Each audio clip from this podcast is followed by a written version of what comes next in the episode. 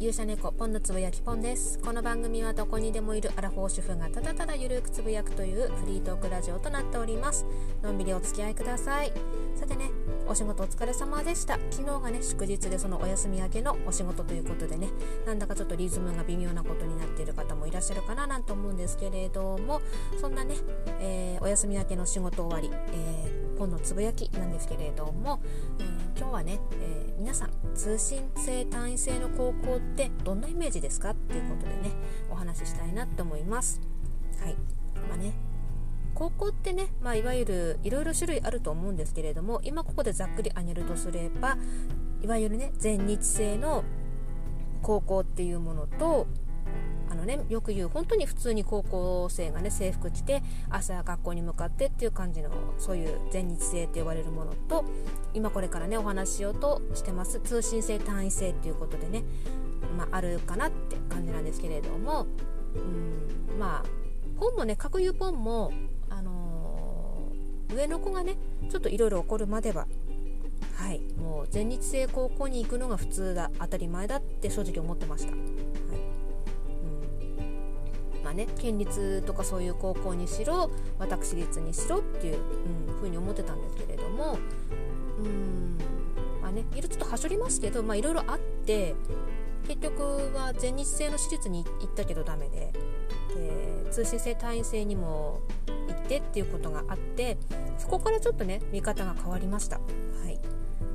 うんで今はねこう結局まあいろいろあっての途中なんで上の子のことはちょっとね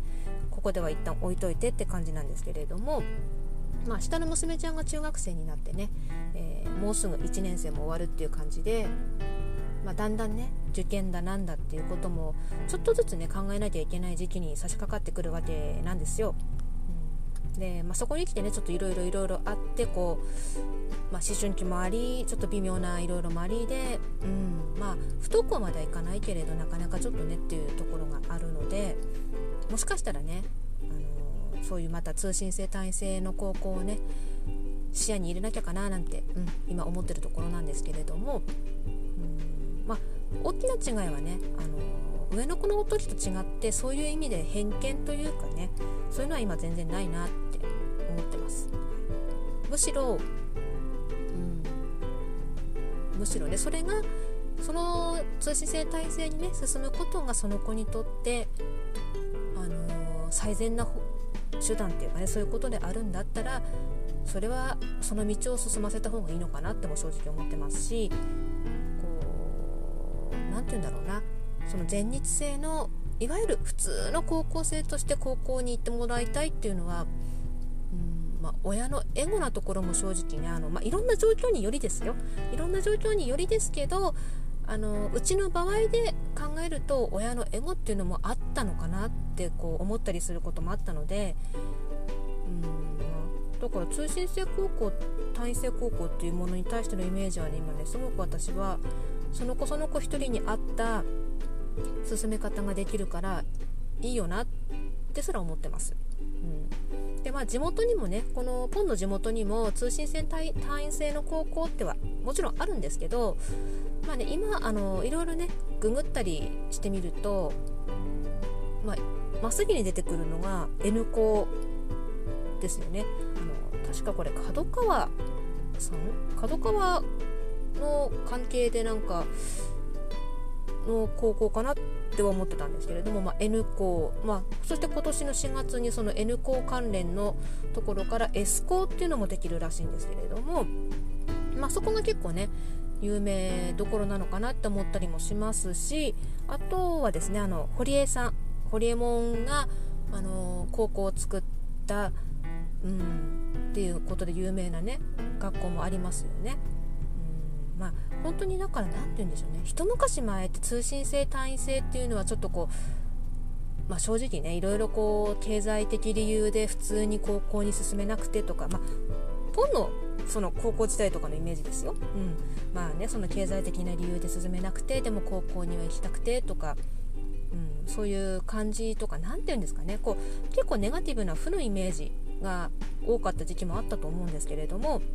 うん、なんか私はね自分の娘を通して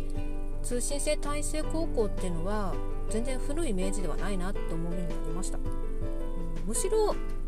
むしろ型にはまったところにはまれないでいるんだったら